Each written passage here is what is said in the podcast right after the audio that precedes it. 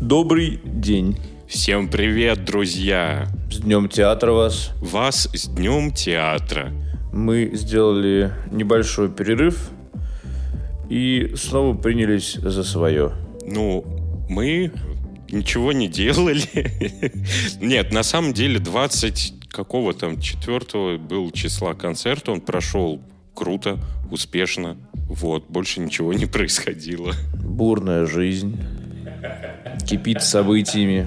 Подкаст, он, как видите, он мчится сквозь снег. Питерский такой, жидкий и грязный. Я, кстати, сегодня шел по, по Исаакиевской и думаю, вот классно, уже, наверное, можно э, садиться и на корабликах по каналам.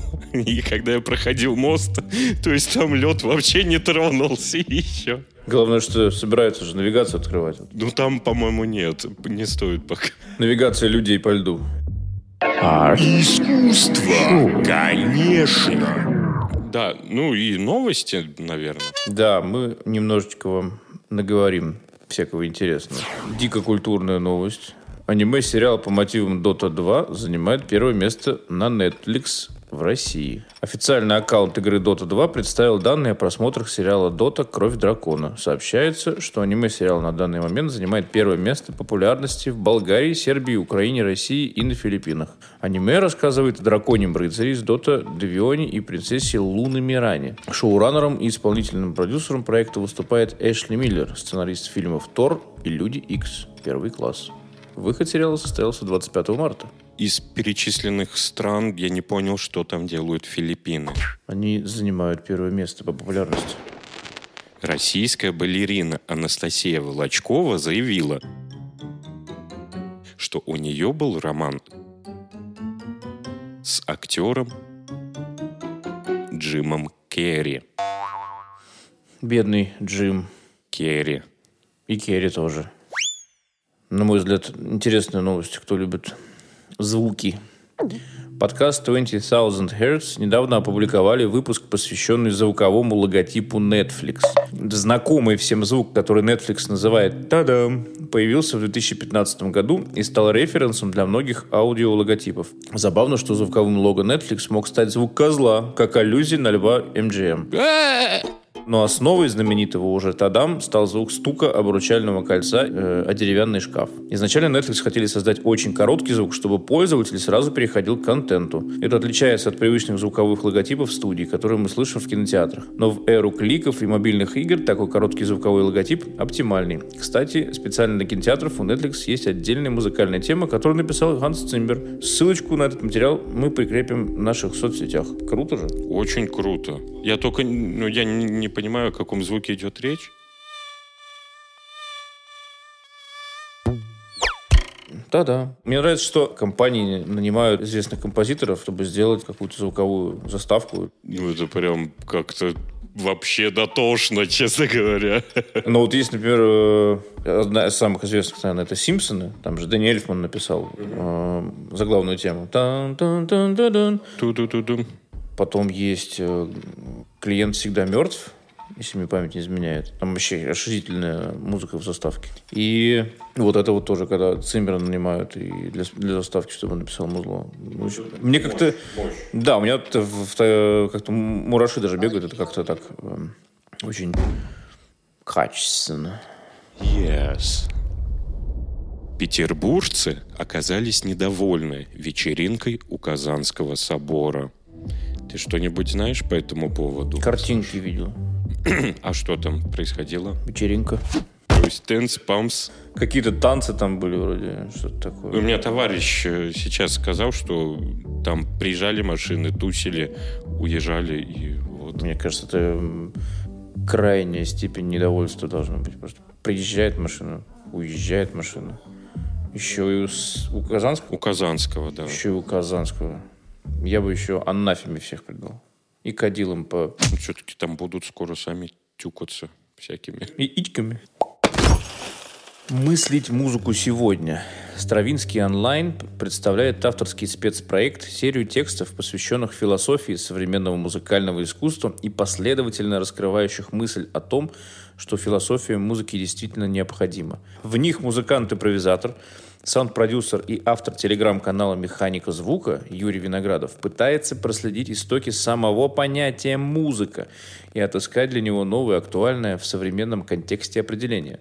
На примере радикальных сочинений генеративной музыки, полевых записей, автор раскрывает само понятие «музыка», претерпевшее значительные изменения в экспериментальных опытах 20 века. Автор останавливается в разных временных точках истории философии, находя в них подтверждение связи сверхсознательной мыслительной деятельности и музыкального искусства и анализирует тексты от античных философов до начала 20 века столько умных слов, прям даже глаза заболели. Да, вот советую всем почитать э, на Стравинский онлайн. Мы ссылочку тоже прикрепим в соцсетях. Ни хера непонятно, но очень интересно. В Мексике нашли крылатую акулу, которая жила 93 миллиона лет назад. Круто. Как бы тут вообще Николай Дроздов в очередной раз должен ликовать. Пищит просто ты акула крылатая. Ну смотри, тут фоточки, там что-то просто прозрачное.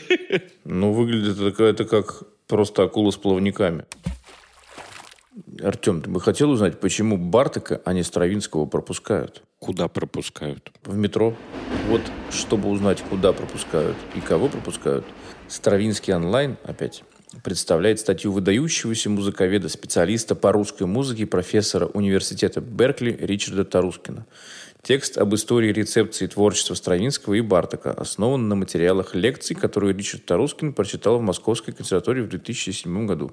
Нет, я ни капли не сомневаюсь, что это интересно, но творчество Бартака, боюсь, оно от меня максимально далеко. Ну, то есть, как до созвездия Лебедя. Ну, то есть я вообще не олег то я как-то постепенно ко всем на самом деле прихожу, и как-то то ли я поспеваю за всеми, то ли я, наоборот, очень отсталый.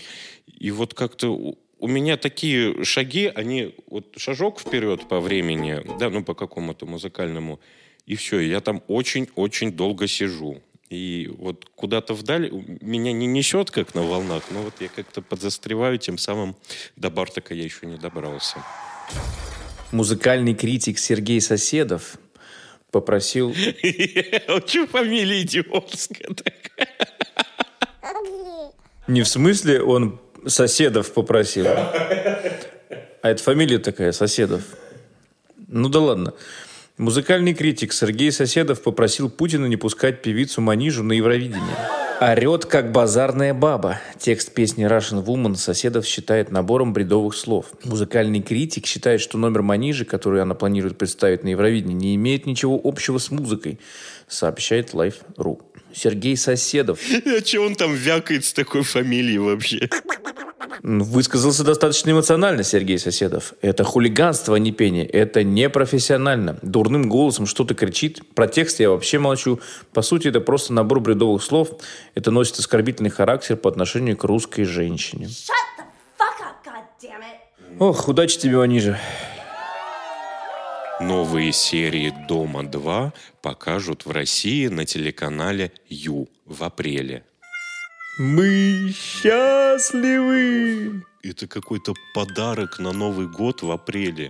Вот у меня у товарищей там дни рождения сейчас будут в середине апреля, то есть мне можно подарок даже не покупать. Мы просто забьемся и будем гонять. Лысого, да? Новый конкурс в Доме 2. Кто быстрее прогонит Лысого? Сколько часов уйдет на просмотр лучших сериалов? Это новость на People Talk. Аналитики из компании pkd.com посчитали, сколько часов потребуется зрителям, чтобы полностью посмотреть тот или иной популярный многосерийный проект. В рейтинг они включили только те шоу, которые на IMDb имеют оценку не ниже 8 баллов. Первое место в списке занял мультсериал «Симпсоны». Чтобы посмотреть все его серии, понадобится 322 часа и 16 минут. Это много. Да, но не самое худшее времяпровождение в моей жизни. На втором месте мистический сериал «Сверхъестественное». Шоу завершилось после 15 сезонов осенью прошлого года. Оно займет у вас 245 часов и 44 минуты. Там про двух таких слащавеньких. Они там нечисть тысяч-тысяч. Третью строчку в рейтинге заняла медицинская драма «Доктор Хаус». Восемь сезонов ты сможешь посмотреть за 130 часов и 51 минуту. Я четыре серии посмотрел. А что-то мне показалось, что это где-то все видел, и что-то я все. Понятно. В общем, там же дальше есть и «Ходячие мертвецы», «Южный парк», «Форс-мажоры», кстати, классный сериал, «Теория большого взрыва». Вот. Так что удачных вам просмотров и подсчетов. Друзья, ледниковый период наконец-то заканчивается. Как вы можете видеть, на улице светит солнце, люди там ходят, улыбаются. И вы тоже будете улыбаться, если включите в ваших наушниках наш подкаст, и так вы узнаете человека. Вот он точно слушал. Art Sure. Можете пойти на пляж Петропавловской крепости. Поморжевать. Да не обязательно. Там люди очень прикольно стояли в труселях загорали. Можно воткнуть также наушники и загорать еще до кучи. А ты помнишь, мы купались с тобой в крещении тоже с Петропавловской? Да, было дело. Эх, минус 18 тогда было градусов. Но это хорошее впечатление. Ну, необычно было. Да, как это, есть шутка такая. Людовик 16 в холодной воде становится Людовиком 12. Ох, если не более младшим по рангу. В общем, желаем вам теплой воды. Мы еще раз хотим поздравить вас прошедшим днем театра.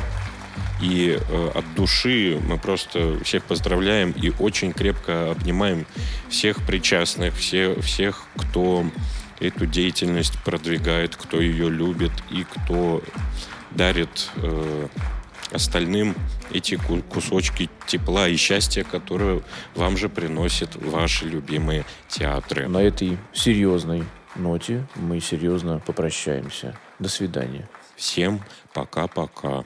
А искусство, конечно.